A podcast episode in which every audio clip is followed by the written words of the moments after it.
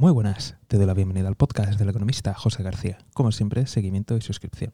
Hoy vamos a hablar de un tema muy importante, un tema controvertido, un tema politizado, criticado, manipulado, pero que nos ayuda a entender la economía, la vida, la política y las luchas de poder. Hoy nos vamos a cuestionar cuánto de la economía es libre. Y esto dependiendo desde dónde me estés escuchando, la edad que tengas, las circunstancias que hayas vivido tendrá una respuesta u otra. Sea cual sea tu caso, te invito a escuchar y sobre todo te invito a reflexionar al respecto.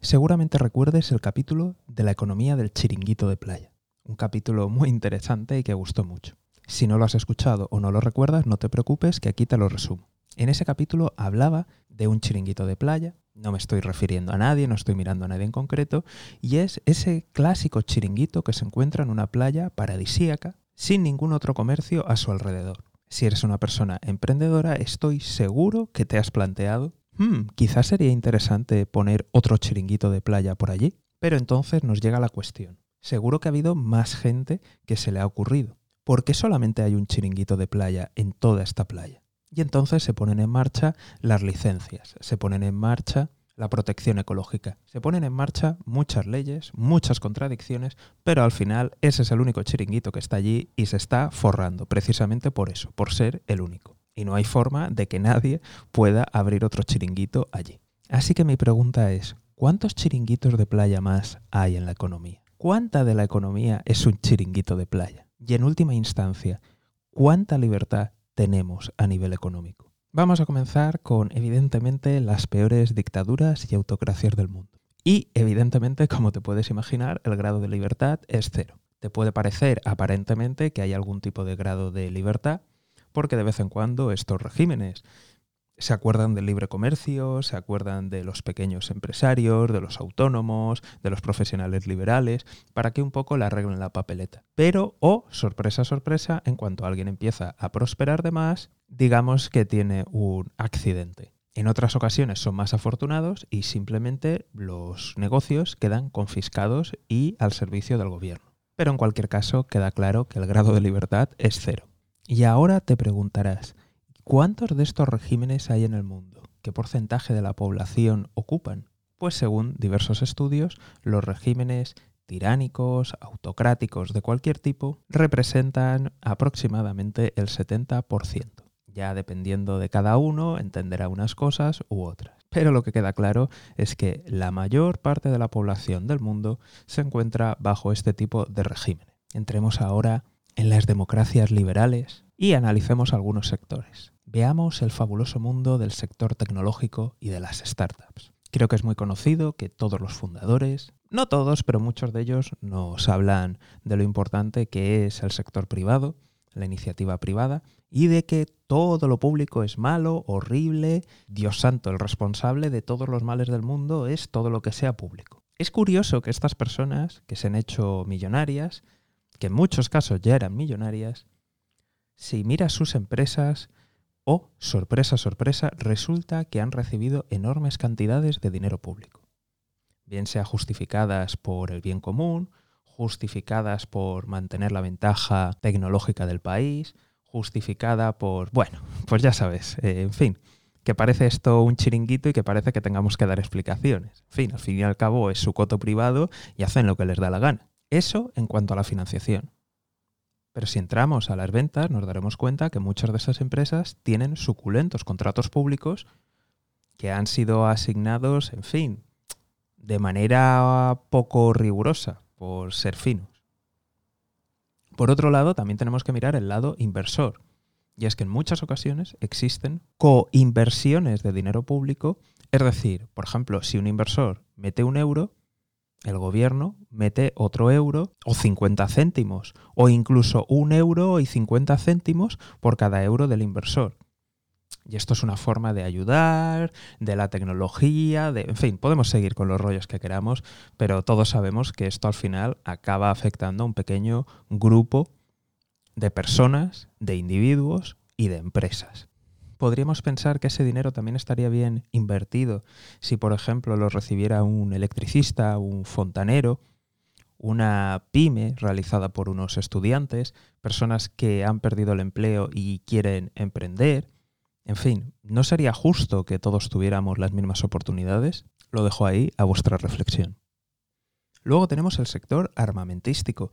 Y mucho ojo porque el sector armamentístico realmente es mucho más grande de lo que creemos, ya que existen tecnologías llamadas de doble uso que, como la propia palabra indica, son utilizados tanto en el sector civil como en el sector militar. Hmm, ¿Podría ser que alguna empresa básicamente obtenga beneficios y financiación del sector militar y le permita mantener el dominio en el sector público? Hmm. ¿Habrá ocurrido alguna vez? ¿Estará ocurriendo ahora mismo? Este sector, al ser estratégico, les permite recibir enormes cantidades de fondos. Les permite, evidentemente, desarrollar proyectos que luego, cuando se pasan de presupuesto, se decide continuar con ellos, aunque hayan multiplicado por dos, por tres o Dios sabe cuántas veces más el presupuesto inicial. Además, si la empresa comete errores, que suelen cometer y muchos, mala gestión, que suelen cometer y cometen, resulta que son tan grandes y tan importantes tecnológicamente que no se les puede dejar caer. Así que, de nuevo, papá Estado vuelve a entrar. Eso sí, no te preocupes que todos los dirigentes se dedican sistemáticamente a criticar al sector público, a criticar al gobierno y a criticar las inversiones públicas. Y es normal, con todo el dinero que reciben, saben lo mal que se gestiona. Entremos ahora en sectores en los que en muchas ocasiones el gobierno tiene mucho que decir.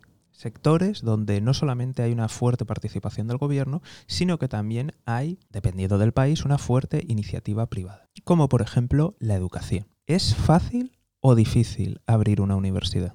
¿Es fácil o difícil abrir un instituto? ¿Es fácil o difícil abrir un colegio? ¿Puede cualquiera abrir alguno de estos centros? ¿Puede cualquiera dar la titulación que quiera? ¿Cómo son estos controles? ¿Quién decide quién es apto y quién no? ¿Quién vigila que se cumplan los requisitos y se mantengan en el tiempo? De nuevo, aunque haya una teoría, me gustaría ver qué pasa en la práctica, los entresijos, qué es lo que ocurre. Pero desde luego lo que sí que podemos mirar es simplemente el número de centros que hay. También podemos ver quiénes están recibiendo dinero. Y oh, sorpresa, sorpresa, tenemos a gente de nuevo criticando todo lo público, lo malo que es, con sus negocios privados bien regaditos de dinero público. ¿Por qué? Porque esta gente lo recibe y no otra. Porque este sector y no otros. Y en el caso de que lo reciban, ¿no deberíamos de poner condiciones, ya que es dinero de todos? Esto ya no solamente hablo del tema de la educación, hablo de todos en general. ¿Cómo se puede estar hablando de libertad, de capitalismo, de competición, cuando de manera práctica acabas teniendo uno o dos grupos industriales, a veces son tres, cuatro, pero al final acabas teniendo o un monopolio o un oligopolio que lo controla todo, que se reparte en todo el mercado, que se reparte en todo el dinero, que se reparte en todos los beneficios y que cada vez que hay problemas, el rescate y las deudas nos las comemos todos. ¿Cómo es posible? ¿Cómo puede funcionar esto? ¿Cuántos chiringuitos como estos hay en la economía? Aquí te he hablado de las startups, te he hablado de las armamentísticas, te he hablado de la educación, pero ¿cuántas veces pasa esto incluso a nivel local? Voy a ponerte un caso hipotético, abro comillas, y si alguien ve alguna relación, recuerden que cualquier parecido con la realidad es casualidad y que a veces la realidad supera la ficción. Imagínate un negocio en el que para tú abrir necesitas ser dueño de un local. Cuando eres dueño de ese local llega una inspección y te da el ok de la licencia principio aquí todo normal. El problema ocurre en que antes de que tú compres ese local, no sabes si te van a dar la licencia. Y tú dirás, bueno, pero lo que puedo hacer es a lo mejor llamar al inspector, que lo mire y que me diga. De entrada, que si tú no eres el dueño, no va a ir. Pero voy a suponer que por algún motivo consigas que el inspector vaya, lo vea y te diga si es apto o no apto. Evidentemente las personas que tienen en venta ese local, pues ya sabes que van a abrir ese negocio. Pero aún así no es el caso porque si no es tuyo, no van a verlo. Y como te puedes imaginar, el grado de subjetividad es alto. Y digo esto para ser simpático. ¿Cómo entras en esa localidad, localidades o región? Compras un montón de locales o compras un local, llamas al inspector y te hace la inspección, no es apto, pues bueno, lo pones a la venta y compras otro, y compras otro, y compras otro. Al final, como resultado, no se sabe muy bien cómo o por qué, básicamente ese negocio en esa región está controlado por dos grupos empresariales y no hay absolutamente nadie que haya podido entrar. ¿Será casualidad? Vamos a hablar ahora de los trabajos. Si has estudiado cualquier tipo de formación oficial, te plantearás, ojalá no haya sido tu caso, ojalá no, pero creo que en el caso de la mayoría nos preguntamos, ¿cómo este individuo o esta individua es profesor? ¿Cómo esta persona me está dando clase a mí? ¿Cómo alguien tan incompetente está aquí? No voy a decir nada más, pero todos nos preguntamos cómo determinadas personas nos están dando clase. Si no tienen ni idea de la materia, si nunca han trabajado fuera de allí como profesores, nunca han tenido experiencia laboral real, ¿qué hacen aquí? Pero es que cuando sales fuera, en fin, de nuevo, ojalá no haya sido tu caso, pero ¿a cuántos jefes incompetentes has sufrido? ¿Cuánta gente con cero talento has tenido por encima tuyo? ¿A cuánta gente con cero capacidad de liderazgo y de comunicación has tenido encima tuyo? Y a cuánta gente mediocre veis ascender. Esto no es casualidad. En muchas ocasiones estas personas tienen puestos preasignados. Son personas pues que tienen contactos por los padres, por el apellido familiar. Hay veces que se contrata a gente simplemente para llevarse bien con una determinada empresa o con alguna institución y se les tiene ahí pues bueno, para intentar llevarse bien y lubricar las ventas. Hay otro milagro económico laboral que sucede mucho, tanto en empresas privadas, empresas públicas o los propios gobiernos, y son esa gente que asciende meteóricamente. Y aquí te voy a explicar lo que ocurre en muchas ocasiones detrás de esas carreras meteóricas. Antiguamente la gente deshacía y deshacía en sus cortijos véase empresas de las que no son inversores mayoritarios, pero aún así mandan, véase empresas públicas, que son de todos, véase directamente el propio gobierno en diferentes ministerios. Como esto es muy descarado y cada día la gente tiene más conciencia, lo que ocurre es un intercambio. Ejemplo, imagínate a dos personas, ¿vale? Voy a poner un chico y una chica. La chica dirige o es un alto cargo del Ministerio de Economía. El chico es un alto cargo del Ministerio de Agricultura.